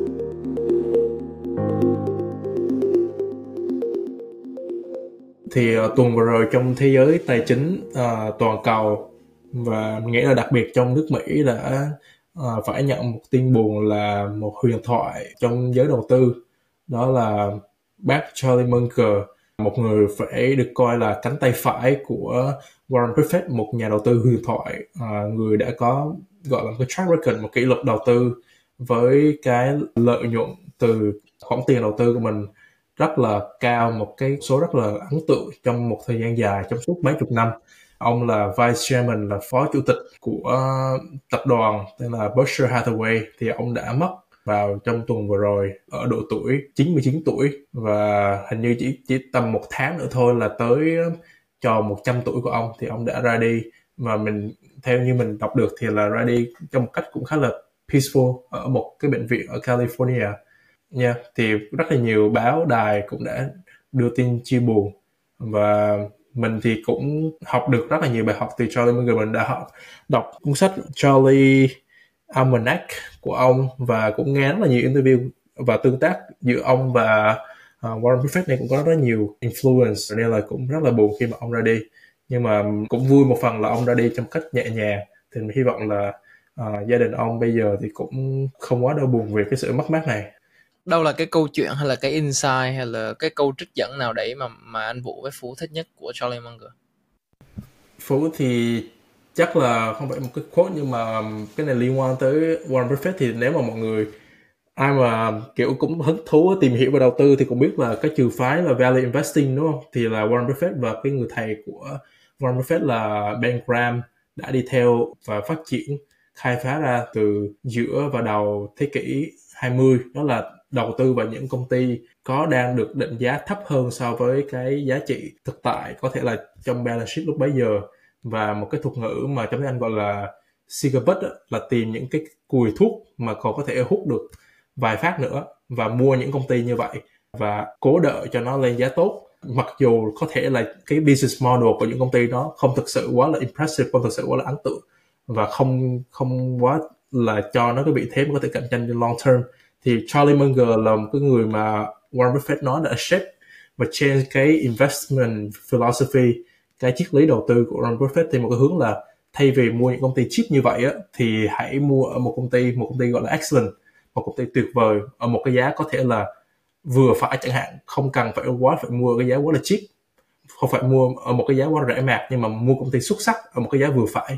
Và để công ty đó grow phát triển over time thì cái lợi nhuận mà nhà đầu tư có thể kiếm lại được từ những cái business đó thực sự có thể là nó gọi là superior tốt hơn rất là nhiều so với cái approach đầu tiên mà Warren Buffett đấy thì đó sau đó mọi người có thể thấy là Warren Buffett mua rất là nhiều công ty tốt và hold đó over time và điển hình là ví dụ như Coca-Cola hiện tại vẫn là uh, một business ở trong cái uh, cái portfolio của, của hai người này. Và cái tiền trả dividend thôi á, nó cũng là multiple time cái initial cái tiền lợi nhuận từ cổ tức cũng đã gấp nhiều lần cái như vượt qua cái khoản đầu tư ban đầu mà Warren Buffett bỏ ra thì mình, mình uh, học được rất nhiều từ cái bài học đó mà Charlie Munger cũng như là đã chia sẻ cho Warren Buffett còn về khối thì chắc phải kiếm lại coi viết xuống vài cái mà không nhớ off the top my head yeah, có cái quote uh, như Phú nói là gì nhỉ Forget uh, what you know about buying fair business at wonderful price. Instead, buy wonderful business at fair price.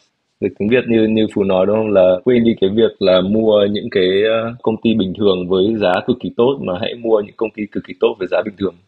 Thì ờ, đúng đúng như phú nói là là à, Buffett thì là một người khá là conservative và và theo dạng value investing, mua những cái, tìm những cái business, công ty giá rẻ để đầu tư. Và có thể là nhiều lúc là theo theo diện gọi là distress investing. Thực ra là actually là những tiền thân của Berkshire Hathaway cũng là kiểu, anh cũng không nhớ lắm nhưng mà kiểu như là một cái xưởng hay là một cái nhà máy gì đó mà mà kiểu làm ăn rất là không tốt, rồi mua rồi rebrand lại thôi, chứ nó thành một cái holding company chứ cũng không hẳn là một cái business wonderful thì mà Warren Buffett mua ấy. Nhưng mà nhờ có Charlie Munger mà Warren Buffett mới đến được thế giới ờ, đầu tư vào ờ, công nghệ. Thực ra là Warren Buffett, sau này mọi người nói về Coca-Cola, American Express là những cái công ty mà đời đầu mà Warren Buffett mua, nhưng mà đời sau, Buffett về sau mọi người cũng biết là Buffett vào Apple và một cái very successful investment. BYD mình uh, có một tập nói về những nhà sản xuất xe Trung Quốc. BYD là một nhà sản xuất xe điện Trung Quốc và Warren Buffett vào cũng rất là sớm và bây giờ cũng rất là successful mình chúng mình đã nói về cái tập chiến thắng ở châu Âu như thế nào. Đấy thì thì những cái khoản đầu tư công nghệ là ờ, Charlie Munger là người đã thay đổi suy nghĩ của Warren Buffett về về việc đầu tư vào công nghệ. Dạ, yeah, có một cái một một chuyện vui em em đọc được trên mạng thôi là trước đây Charlie Munger background không phải là finance mọi người nhé. Trước đây Charlie Munger là học uh, luật ở Đại học uh, Michigan, University of M, University of Michigan với cả là Harvard, Harvard Law School. Sau đấy Warren Buffett mất phải mấy năm trời gần như là 10 năm, 8 năm hay 10 năm gì đấy để thuyết phục Charlie Munger à, nhảy sang làm investment. Charlie Munger bảo là ngày xưa Warren Buffett lúc nào luôn luôn lại nhảy câu là you do well nhưng mà you can do better để kéo Charlie Munger từ làm luật từ làm một luật sư sang làm investment. Thì sau nhiều năm thuyết phục cố gắng thuyết phục thì Charlie Munger cũng nhảy sang làm investment chung. Thì có một câu của Charlie Munger mà em rất thích trong đầu tư ấy kiểu đôi khi mình không cần phải là thông minh mình không cần phải kiểu thông minh ấy mình chỉ cần không ngu là được you don't have to be intelligent ấy. you just need to be not stupid ấy. thì đấy, đấy là một câu mà thực ra là đối với nhiều người nó nó là không có make sense hoặc nó không có hơn thu lắm nhưng mà với em khi mà em sau một khoảng thời gian em đầu tư và em theo dõi mọi người trên thị trường ấy, thì thực ra đấy là một cái mà em nhận ra là rất nhiều người người ta đang cố làm cái vấn đề này. Có nghĩa là rất nhiều người người ta đang cố tìm những cái khoản đầu tư mà ngày mai hoặc là năm sau hoặc tháng sau nó sẽ nhảy lên kiểu một trăm phần trăm hai trăm phần trăm gì đấy. Nhưng mà với em thì gần đây cái phong cách đầu tư của em nó nó shift nhiều hơn về mặt là an toàn không có đầu tư kiểu linh ta linh tinh cũng như là kiểu học cố gắng học nhiều thêm về risk management. Thì đó chính là lý do mà tại sao em đó em khá là thích cái câu này. Để add on cái ý mà chị nói thì Warren Buffett và Charlie Munger rất là rõ ràng về cái việc là hai ông không muốn sử dụng leverage trong cái quá trình đầu tư của mình. Và hình như không biết phải Warren Buffett nói hay không nhưng mà ai đó nói là có ba thứ mà giết người đầu tư. Và cái just, just fund này là một là uh, drug hai là phụ nữ và ba là leverage thì là một người mà đang giàu mà có thể go broke thì chỉ là một trong ba thứ đó. Thì rất là nhiều hedge fund, công ty, đầu tư được dẫn dắt bởi những người rất là, gọi là, sáng lạ trong trong giới, đúng không? Nhưng mà đã bị go down bởi vì là sử dụng nhiều leverage. Như ví dụ during covid là chúng ta có Bill Horn hoặc là cái GameStop saga, rất là nhiều thứ, đúng không? Tại vì là quá nhiều leverage. Và khi mà trong time of crisis thì thường leverage là cái mà thứ against đi ngược lại với bạn và trong cái cuốn sách Damn Right thì cũng kể kể về cuộc đời của Charlie Munger rất là nhiều. Mình rất là nể ông tại vì cũng thấy cuộc đời cá nhân của ông ấy outside of work ấy, rất là buồn thấy được khá là tragic. Tại vì là ông mất con trai này rất là buồn rất là nhiều. Xong rồi hình như là vợ đầu cũng mất. Mình không nhớ là vợ đầu mất hay là ông qua vợ hai xong rồi ở một ở trong thời gian xong vợ hai cũng mất. Nhưng mà mình chỉ nhớ là cái đoạn mà ông mất người con trai ấy thì nó take a toll on his mental health rất là nhiều. Xong rồi mắt của ông cũng kiểu rất là yếu. Và một mắt hình như là bị mổ sai bởi bác sĩ và ông gần như là mù một mắt. Và sau đó thì con mắt thứ hai cũng khá là yếu.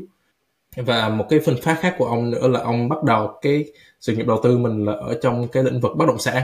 Ông kiểu gần như là real estate development ấy, thì là ông make first kiếm được khoảng triệu đô đầu tiên từ trong lĩnh vực bất động sản. Và sau đó ông stop, tại vì ông nói là ông không thích cái việc đi mượn nợ quá nhiều nợ liên tục như mọi người biết đó, ví dụ như ai tham gia ngành bất động sản luôn luôn phải là đắp tiền từ cái first investment property, xong rồi khi mà grow equity lên một chút thì mình rút ra, mình mua căn thứ hai, xong rồi mình kiếm tenant, mình bỏ vào, xong rút ra mua tiếp. Đấy, đó là một cái vùng tuần hoàn để leverage debt. Thì trong bất động sản thì sử dụng rất là nhiều debt thì nó cũng consistent với cái investment philosophy của ông và Warren Buffett sau này là không thích sử dụng quá nhiều leverage debt và sau đó thì là sorry là ông gặp Warren Buffett mà start invest cũng như grow uh, Berkshire Hathaway Fun fact hỏi xem uh, investment philosophy của Trí và Phú là gì? Thế philosophy invest của anh, anh Vũ với Phú là gì? Nói sao nhỉ? Nói chung là cũng tùy là manage tiền cho ai ấy. Tức là mỗi người uh, nhà đầu tư ở mỗi thời điểm khác nhau có mỗi nhu cầu đầu tư khác nhau ấy thì đương nhiên là nếu mà dành cho Phú Phú đang trẻ thì sẽ có có mức độ chấp nhận rủi ro cao hơn, thì có thể là phố ờ, bỏ phần lớn allocation vào equity nhiều hơn. Đấy là mình đang nói rộng với nhiều loại, các loại tài sản khác nhau, ví dụ như bond, trái phiếu, equity, mấy cái loại alternative asset nữa. Thì đó phố sẽ bỏ nhiều vào equity và có thể là more concentrated. Đương nhiên là có bỏ index, nhưng mà có thể là willing to risk vào more concentrated chẳng hạn. Và giống như là cái philosophy của bác Buffett và đó mình gần mình tìm những công ty mình nghĩ là long term thì là better than average companies và mình overweight nó một chút so với những cái phần còn lại của market Yeah, anh thì không phải chuyên gia đầu tư nên là leave it to the pro là đầu tư vào ETF thôi. Thế là đơn giản nhất, không không phải là dạng người mà kiểu soi nhiều rồi biết um, gọi là quá sharp về đầu tư nên là cái này nhường leave it to the pro rồi chỉ với phú. no no no, chỉ, chỉ này chuyên gia active no, trader. that's not true. Một năm chỉ trade uh, chắc 10 lệnh, 15 lệnh là căng. Năm rồi trade rất ít. À, trước đây thì có thử active trade nhưng mà it doesn't work. Nó không fit với với chí với tính cách của chí lắm và chí cảm giác chí nhận ra là nó mất nhiều thời gian quá. Not worth it. Chi thì cũng giống như phú thôi vẫn là high risk. Với nhiều người thì profile của chí là low risk đặc biệt là với nhiều người trong crypto.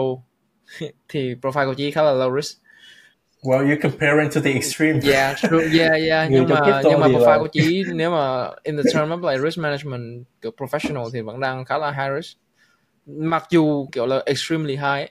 tại vì thực ra portfolio sẽ có vẫn có khá là nhiều những con blue chip ờ, đâm ra thì nó vẫn safe nhưng mà chỉ thì cái first principle là đầu tư vào những cái gì mà mình hiểu rõ nhất những cái gì mình hiểu không rõ thì mình không đầu tư và vẫn đang tập trung tiếp tục có một câu mà chị rất thích chị học được từ um, Howard Mark là professional investing hay là đầu tư chuyên nghiệp ấy.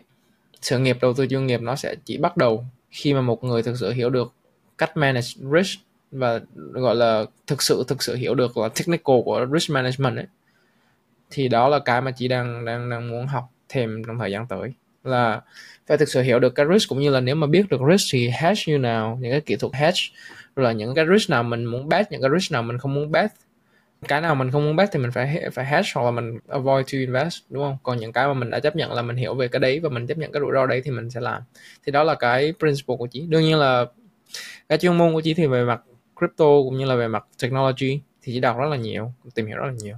Đồng thời cũng là timing về mặt macro thì đang take those as my strength thì đầu tư theo kiểu đấy. Nếu mà fail thì sẽ adjust lại strategy nhưng mà so far thì năm nay perform khá là ok. So. Nếu muốn biết trí perform ok không thì mời các bạn thính giả follow trí trên Facebook và Instagram. Yeah. Đội đội mỗi hàng tuần có portfolio update luôn. To màu xanh với cay yeah. năm nay một một cái điểm đặc biệt là chỉ đang có hai portfolio thì trong hai portfolio đó thì mỗi portfolio chỉ chỉ trade chỉ là chỉ mua và chưa bao giờ bán trong vòng một năm qua thì tùy vào thời điểm mua tùy vào thời điểm mở hai portfolio đấy để tùy vào mua con con nào ấy. Tại vì một số con mà chỉ thích nhưng mà khi mà mở muộn rồi thì nó cao rồi thì không mua nữa. Thì đang hai portfolio tổng là đang có 12 position. Thì có đúng một position là đang đỏ là PayPal. Not investment advice. Không anh không liên quan gì đến quyết định mua. Yeah còn còn lại thì năm nay năm nay đang khá là ok. Cũng một phần may năm nay thị trường cũng lên. So yeah thị trường xuống thì uh, hên xui nói chung là cái goal của chỉ là outperform được S&P của anh Vũ. That's my goal. Anh cầm yeah. QQQ nhé portfolio là half S&P half QQQ phải outperform okay. QQQ cũng khó đấy QQQ cũng lên năm nay lên 4, yeah, gần 50 phần trăm. Yeah. Yeah year to date bởi vì nó bị uh, vấn đề của ETF là nó bị weight nhiều quá vào big tech ấy. Ừ. kiểu những thằng kiểu Magnificent Seven không biết tính giả biết cái thơm ấy kiểu Nvidia, Apple, Microsoft mấy thằng ấy kiểu make all time high thì naturally là bởi vì ETF nó lại mirror theo weight của của giá trị ừ. công ty trong market. Thì những thằng mà to thì lại càng ngày càng to. Nên là nói chung là ETF nó cũng có vấn đề là kiểu nó bị nó cũng không hẳn là diversify cho lắm nó cũng bị exposure nhiều vào big tech. Những cái công ty mà có giá trị lớn nhất thì nếu mà ví dụ bạn mà muốn ví dụ uh, hình như là tập này Phú cũng định nói về uh, về cái Russell 2000 đúng không? Là cái small stock index gần như là nếu bạn mua index fund thì bạn phải mua nếu mà bạn muốn có exposure những công ty bé hoặc là bạn có thesis về những công ty bé bạn phải mua riêng chứ bạn không mua được cái index to bởi vì cái contribution của nó khá là bé yeah, có QQ à năm vừa rồi thì financial Cadillac mà đúng không nên là QQ hình như là top 100 công ty lớn nhất không có financial đúng không? Non-financial. QQQ là Nasdaq 100, tức là chỉ những công ty top 100 của sàn Nasdaq thôi. Những con sàn NYSE là không có. Nó, nó không include financial ấy. Và năm vừa rồi thì financial thì có thể có, có công ty financial mà list ở Nasdaq mà to top 100 thì vẫn ở trong đấy. PayPal chẳng hạn. Anh nhớ coi một lần để check lại. Nhưng mà em nhớ là nó top 100 công ty lớn nhất không có financial. But anyway thì mấy hôm rồi em có một cái hình dung này kiểu là hình dung với bản thân em thôi thì muốn chia sẻ với mọi người thử tại vì em là em một người thích chơi board game á và cũng chơi sport soccer đi cũng tính cũng khá competitive nên là em nghĩ là trong những game chơi tốt ví dụ board game đi là một phần em nghĩ là nhờ là em nắm được những cái luật. Và một khi mình nắm được những cái luật mình có thể gọi là build một cái mental model mình gọi là vẽ ra những cái scenario trong game thế nào. Giúp mọi người chơi cờ chẳng hạn tới những cái tình thế như vậy là mình làm như thế nào là optimal nhất. Nhưng mà khi mà mình chơi em nghĩ là cái đoạn mà mình mới chơi stock ấy, thì là mình tham gia một cái board game mà mình không được giảng không được ai giảng toàn bộ cái rule của cái game tức là ví dụ như phú chơi game monopoly đi, sẽ có người giảng cho phú hết tất cả luật là ví dụ như đi tới ô này sẽ bị mất tiền hay là mua nhà hoặc là những cái phiếu bài nó sẽ như thế nào, đúng không? Nhưng mà cái game của investing đó, nó thực sự quá là rộng và mình phải tự học và mình không có cái access tới những cái, gọi là, một cái same definition của cái game ấy. Và cái game này là cái game liên tục biến hóa, chuyển đổi. Ví dụ như mỗi ngày chẳng hạn có thêm công ty mới vào cái sàn hoặc là những yếu tố thay đổi trong cái economy nó cũng thay đổi tới cái game. Thì thực sự đây là cái game mà, một cái loại board game mà, long story short là phố đang cố làm sao để distill được, để cô động lại được là cái quy luật của cái game này là gì. Giống như chỉ nói là chí đang muốn, kiểu, cải thiện thêm về cái mặt risk management của mình, đúng không? Đó là một cái mà ví dụ như khi mới bắt đầu chơi game phố cũng không biết. Tại vì bắt đầu chơi game thì mình chỉ nghĩ là, ok, mình đi xem từng cái công ty công ty nào, kiểu, fundamental tốt, rồi mình bỏ vào. Mình cũng không nghĩ nhiều tới những cái yếu tố giống như là cái factor cái risk exposure của công ty đó là gì? Ví dụ những công ty financial chẳng hạn. Dù cái công ty tốt nhất của financial thì nó cũng có những cái risk exposure. Nó đi kèm với nó rồi bạn không thể loại bỏ khỏi được khỏi những công ty financial. Chẳng hạn như rủi ro so với lãi suất nè à, rủi ro so với lại dòng tiền trong thị trường này chẳng hạn so với những công ty về tech đúng không? Đấy thì đi đi lan man một chút là phú kiểu đang muốn làm sao để make cái game investing này nó càng giống một cái board game có thể để tạo thành một cái environment mà kiểu phố most comfortable playing in. Rồi từ đó thì phố mới có thể cải thiện được cái game investing của mình. Và cũng như là tạo được một cái feedback loop là, ok, ngày này hoặc là tuần trước, tại sao mình invest tệ và how can I improve it? Tại vì nếu mà cứ chơi một cái game mà mình không rõ cái luật á, thì phú thấy là phú không có improve được. Tại vì là mình chơi một cách mơ hồ, mình chơi mà giống như mình đang đón mò chẳng hạn. Và nó cũng khá là tương tự giống như cái game poker lúc mà mình mới chơi, mình tưởng là mình bet một cái cái mức tiền, mình đấu được một mức tiền đó, mình nghĩ là à, tốt. Nhưng mà thực sự nghĩ lại là mình bet một mức tiền thực sự là quá là risky. Và nếu mình đánh long term ấy, thì cái lượng tiền mình mình bet ra thật khiến mình thua. Thì đó, nhưng mà trong poker thì again là nó có một cái gọi là cái final setup scenario, đúng không? Nhưng mà trong cái thế giới investing thì thực sự là bởi vì đó là cũng lý do là khiến nó attracting, interesting là nó luôn luôn evolving, luôn luôn có nhiều người chơi mới vào, có những cái luật lệ mới vào đó, nãy giờ nói hơi lan man thì không biết là nó clear cái ý của phú với anh vũ, với chí là việc là, kiểu, phú đang muốn chuyển cái game investing nó gần về như board game nhất có thể về để mà tiện cho phú improve cái game của mình. You can. Chỉ nghĩ là you can.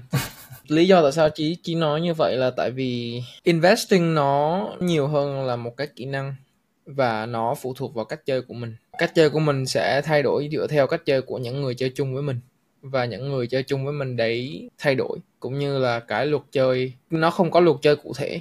Luật chơi đơn giản nó chỉ là ai là được người, người mua và ai là được người bán. Luật chơi nó không có nó không có thay đổi quá nhiều.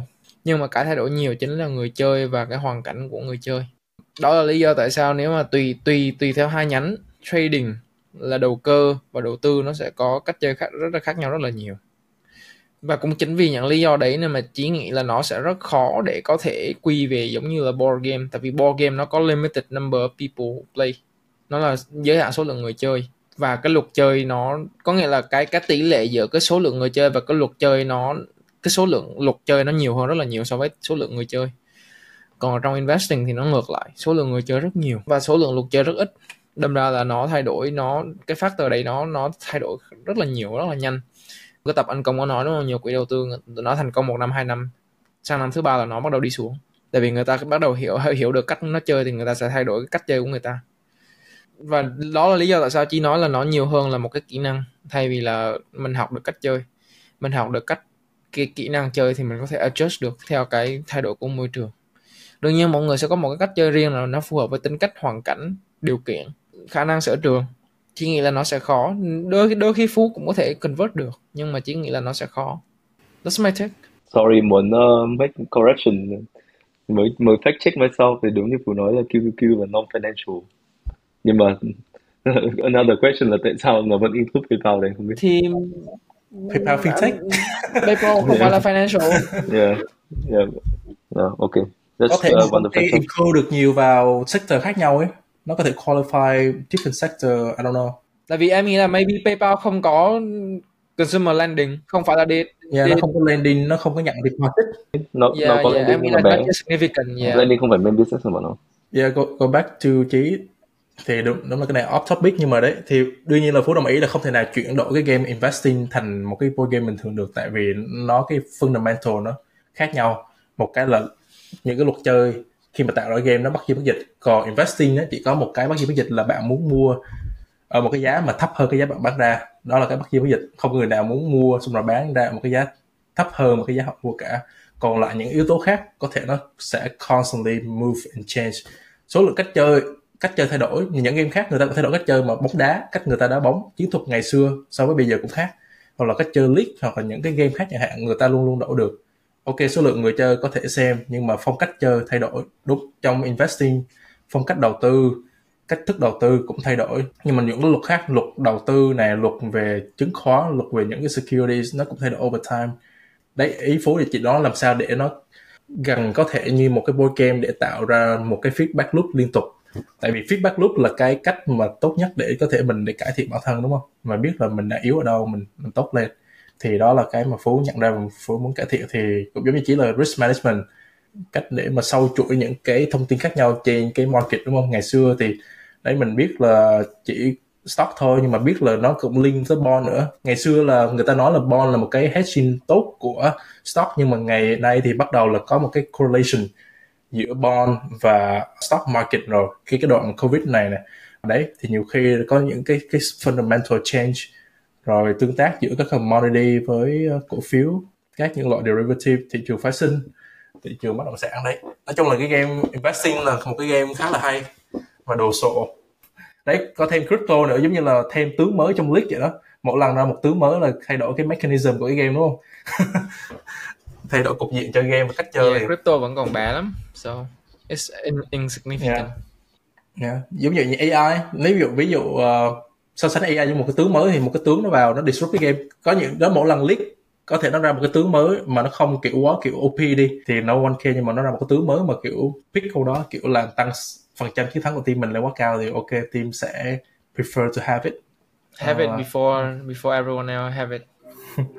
Yeah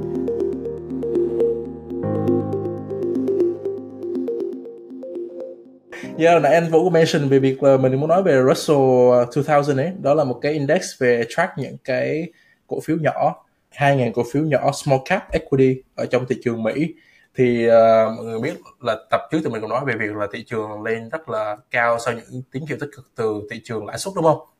Thì uh, Dow Jones thì cũng uh, trong tuần này hit được 52 week high là cao nhất cái giá cao nhất trong 52 tuần vừa rồi và cũng như là small cap. Chốt lại cái tháng vừa rồi tại vì thời điểm mình quay cái podcast này là ngày 1 tháng 12 chốt lại tháng vừa rồi thì Russell là up hình như là 8.8 so với S&P Y là 6.41% thì cái này cũng dễ hiểu khi mà kiểu thị trường bullish thì thường là những stock nhỏ người ta sẽ bullish hơn người ta sẽ có better run up. Tại vì là tại vì small cap có better like cái beta exposure to market nó sẽ cao hơn là một. Ờ, uh, wait, wait, wait. em nói lại đây là return year to date đó one month one month. Tháng vừa rồi tháng, tháng November. Thì khi mà bắt đầu là thị trường nó bullish trở lại thì thường là những stock nhỏ thì nó sẽ có higher run than thường là những công ty lớn hơn. Và ngược lại thì khi mà thị trường nó hơi bearish một chút thì những công ty lớn thì nó sẽ an toàn hơn cho nhà đầu tư tại vì có better balance sheet và có nguồn income nó cũng sẽ ổn định hơn thì uh, không biết là take của anh Vũ và Trí um, chốt lại tháng 11 và going into last month của năm 2023 về market là như thế nào? Anh chỉ muốn clarify là là uh, S&P 500 không phải là nó chỉ là một cái index mà nó không thể hiện uh, về the stock market not the economy tức là thị trường chứng khoán những cái stock công ty lớn hàng tỷ đô của Mỹ không thể hiện là người dân của Mỹ đang làm ăn như thế nào đang sinh sống như thế nào và ngay cả gọi là có sự khác biệt giữa Main Street và Wall Street như mà mọi người nói. Thì actually là cái mà Russell 2000 mà Phú nói là, là một cái chỉ số mà thể hiện nhiều hơn về cuộc sống của người dân. Gọi là gọi là dân đen ở ở đây thì mọi người sẽ có những cái nó những tức là small business nó thể hiện là nó closer to the economy và the consumer. Là là những cái công ty bé hơn nhỏ lẻ hơn thì làm ăn như thế nào. Thì năm nay thực sự là Russell 2000 là có một năm rất là khó khăn. Ờ, uh, là chỉ số thực ra nếu mà bạn zoom out ấy, thì cái chỉ số ấy nó cũng sideways được kiểu phải 3 năm rồi. Nó không trả lên. Nó lên xuống khá là cyclical. Lý do là bởi vì nói chung là interest rate của Mỹ khá là cao. Economy của Mỹ vẫn khá, khá nhiều khó khăn. Trong khi những cái công ty lớn uh, thì mình có mention đấy, Magnificent Seven những cái công ty mà hàng tỷ đô. À, không không phải hàng tỷ đô nữa mà là hàng trillion dollar nó nghìn tỷ những công ty ờ, như Google, Amazon, Nvidia những công ty đấy thì thường là nó khá là isolated, nó khá là global, nó cũng ở nhiều nước khác nhau, nó cũng không phải là thể hiện. Tức là ví dụ ngay cả thị trường Mỹ làm ăn không tốt thì những công ty như cả Google thì nó có nó operate ở nhiều nước khác nhau ấy. Nó cũng không ảnh hưởng được lắm. Thì cái distinction này cũng khá là quan trọng. Còn uh, tất nhiên là đây uh, podcast này bọn mọi người nó vui không phải investment advice thì vụ cũng không cũng không cái prediction của Vũ cũng không khác gì prediction của thính giả nên là Vũ không muốn không có đủ qualified để comment về về thị trường là như thế nào. Giống như anh Vũ nói thôi um, stock market is not the economy. Thì uh, cái take của chỉ là mọi người bây giờ đang roll tiền về những con big cap blue chip small an toàn hơn. Tại vì thực ra khi trong 15 năm rồi chưa bao giờ mà lãi suất cao như ở thời điểm hiện tại và khả năng là Federal Reserve vẫn sẽ giữ cái mức lãi suất này thêm một khoảng thời gian nữa thì rõ ràng là sẽ có rất nhiều doanh nghiệp bé và nhỏ bị ảnh hưởng rất là nặng, thậm chí là đóng cửa, đúng không? Nếu mà mọi người thấy được cái vấn đề đấy thì kiểu như là no brainer để mọi người roll một phần tiền về các công ty lớn hơn cho an toàn ấy. Tại vì các công ty lớn hơn bây giờ, kiểu, nó có hai hai cái lợi thế. Một là nó quá lớn, cái cash flow nó đủ mạnh và cái sản phẩm của nó monetize đủ khỏe để có thể nó tiếp tục tồn tại. Thứ hai là nó có tiền để nó acquire những công ty khác hoặc thậm chí là nó chấp nhận kiểu hạ giá xuống cạnh tranh để có thể được giết được đối thủ trên thị trường ấy. Thì ra là các công ty lớn bây giờ at the end of day nó không chỉ vì một lý do là mọi người roll tiền về các công ty lớn để nó an toàn hơn mà các công ty lớn ở trong cái thời điểm ở trong cái môi trường này có nhiều lợi thế cạnh tranh hơn. Thì uh, chính vì nó nó nó nó make sense và như anh Vũ nói S&P 500 nó không có thể hiện đúng lắm khi mà S&P 500 nó là 500 công ty đúng không? Trong khi cần 7 công ty ở top đầu là nó mới là perform well thôi. Còn thực ra là những công ty phía dưới nó cũng kiểu super kiểu low performance hoặc là underperformance đấy yeah. nếu mà bỏ bảy thằng kia ra thì ờ, S&P 500 đi ngang như yeah. là năm nay. Tóm lại thì có vẻ là view của anh Vũ và Trí thì sẽ là hơi conservative và skeptical về cái thị trường economy hiện nay. Và một cái data point khác mà Phú muốn bring up real quick là những cái analyst và những cái economist thì cũng đang bắt đầu factor in là tầm 50% xác suất có thể Fed là sẽ phải giảm lãi suất vào tầm tháng 3 năm sau hoặc là tầm tháng 5 năm sau. Chỉ có một câu hỏi về mà cái giảm lãi suất đây nhé. Nếu mà assume là Federal Reserve sẽ giảm lãi suất đúng như là quý 1 đi. Nếu mà Federal Reserve giảm 25 cho tới 50 điểm thì mọi người nghĩ nó có significant không? Exactly, that's my point. Có nghĩa là thực ra là mọi người bây giờ đang kỳ vọng là Federal Reserve sẽ không tăng hoặc là giảm đúng không? Nhưng mà cái việc giảm ấy, tại vì mình vừa tăng từ một mức 0% lên 5%. Bây giờ giảm 25 tới 50 điểm với chỉ nó insignificant. Nó gần như nó không có gọi là cái counter effect nó không có có nhiều như mọi người nghĩ. Đâm ra cái mức lãi suất mà 4.5, 4.25, 4.75% đối với chỉ nó vẫn rất là cao và nó, nếu mà assume là trong vòng 2 năm tới, Federal Reserve sẽ tiếp tục cắt lãi suất, nó cũng không cắt được quá nhiều ấy. Cắt căng lắm về ba chấm rưỡi tầm hai, một trăm năm mươi điểm. Với chị nó vẫn ở mức lãi suất cao hơn mọi người kỳ vọng rất là nhiều. Đó là lý do tại sao chị đưa ra cái view conservative của chị chị assume luôn nhé assume là mọi người đúng. Thậm chí là cái bear case của chị là Federal Reserve phải tiếp tục tăng lãi suất bởi vì những cái yếu tố về mặt địa chính trị cũng như là chiến tranh trên thế giới uh, nó ảnh hưởng về mặt lạm phát. Nó ảnh hưởng nhiều hơn về mặt lạm phát đi đi couple giữa Trung Quốc và Mỹ cũng như là những cái đất chuỗi về logistics trên toàn thế giới. Bây giờ năng giá năng lượng mọi thứ đều đều phải tăng cao. Trong vòng 2 năm tới toàn thế giới đều phải đi vào một cái cycle gọi là re reshuffle lại cái hệ thống logistics cũng như là hệ thống sản xuất. Đâm ra là đối với chỉ cái giá thành sản xuất của trên toàn thế giới trong vòng 1 đến 2 năm tới nó sẽ không không rẻ hơn quá nhiều và chính vì cái inflation force đấy và cộng với những cái yếu tố khác mà mình không biết được đôi khi nó buộc Federal Reserve phải tiếp tục tăng lãi suất chứ không phải là giảm. Đó là bear case rõ ràng bull case thì là vẫn là cắt nhưng mà ngay cái case mà cắt ấy, thì nó cũng không cắt không quá nhiều. Thì ra chỉ vẫn đang hơi skeptical về cái view của mọi người về bull market khi mà Federal tăng giảm lãi suất ấy. Tại vì như kiểu mọi người đang bị sugar high ấy bây giờ mọi người tiếp tục muốn có thêm đường ấy which I I think like everyone have to face the reality. Thì again quay lại cái trường hợp là kiểu risk management đúng không? Fundamental principle là mình phải nghĩ về những cái trường hợp mà nó rủi ro nhất. Thì cái trường hợp rủi ro nhất mà chị đang thấy là Federal Reserve tiếp tục tăng lãi suất và chị đang chuẩn bị cho cái trường hợp đấy. Còn nếu mà Federal Reserve giảm lãi suất thì sure. I, I'm not taking a bet against that nhưng mà you know. Đồng ý với chị là 25 pips thì nó nó không về mặt định lượng thì nó không quá nhiều nhưng mà cái mà nhà đầu tư muốn nhìn ở đây thì là về mặt direction. Tại khi mà Fed đang lưỡng lự đúng không? Hai kỳ vừa rồi không tăng mà khi một khi Fed đã quyết định giảm rồi ấy, thì xác suất để bắt đầu sau đó là tăng lên á, thì nó sẽ thấp hơn so với là đang đứng xong rồi lại tăng lên. Ý là tăng lên từ khi đang ở đây á, nó sẽ thấp hơn là xuống là tới tự nhiên là tăng lên lại thì nó sẽ là bad image cho Fed.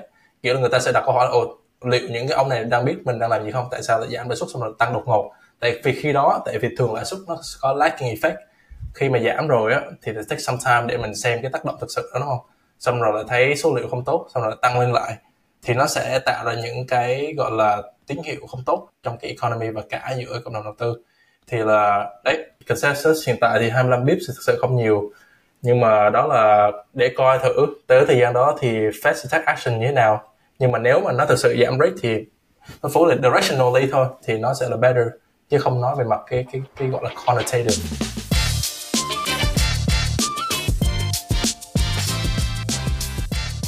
Những discussion của tụi mình nãy giờ thì là đều không phải là uh, investment advice. Và khi mà giống như anh Vũ chỉ nói khi tụi mình nói về những cái index thì tụi mình cũng chưa make direct correlation với cả real economy. Có sự khác nhau giữa Wall Street và Main Street. Và khi mình nói về lãi suất đầu tư này thì khi mà lãi suất giảm thì cũng mình cũng chưa make reference gì tới việc là liệu stock sẽ tăng hay giảm hoặc là economy sẽ bị recession hay là họ sẽ doing well. Nên là mọi người kiểu chỉ listen nghe thông tin podcast của tụi mình ngày hôm nay dưới dạng là information purposes only. Và hy vọng là uh, mọi người enjoy tập podcast ngày hôm nay khi mà tụi mình đã discuss về Black Friday ở nước Mỹ. Sau đó là tới kính AI của Meta một cái công nghệ cũng khá là thú vị và sau đó là tin buồn ra đi của Charlie Munger cũng có thể là đáng tuổi ông ông so với tụi mình ấy. Là ông ông Charlie Munger ra đi. Và cuối cùng là chốt lại với bản tin về thị trường market Mỹ. Thì ờ, cảm ơn mọi người đã dành thời gian lắng nghe tới podcast của tụi mình và luôn ủng hộ tụi mình. À, chúc mọi người có buổi cuối tuần vui vẻ. Cảm ơn mọi người. Hy vọng mọi người sẽ bắt đầu một tháng 12 thật là nhiều năng lượng và một cuối năm thật là bùng nổ. Để chốt lại năm 2023 hẹn gặp mọi người vào tuần sau. Hoặc tuần sau nữa. Cảm ơn mọi người. Cảm ơn mọi người.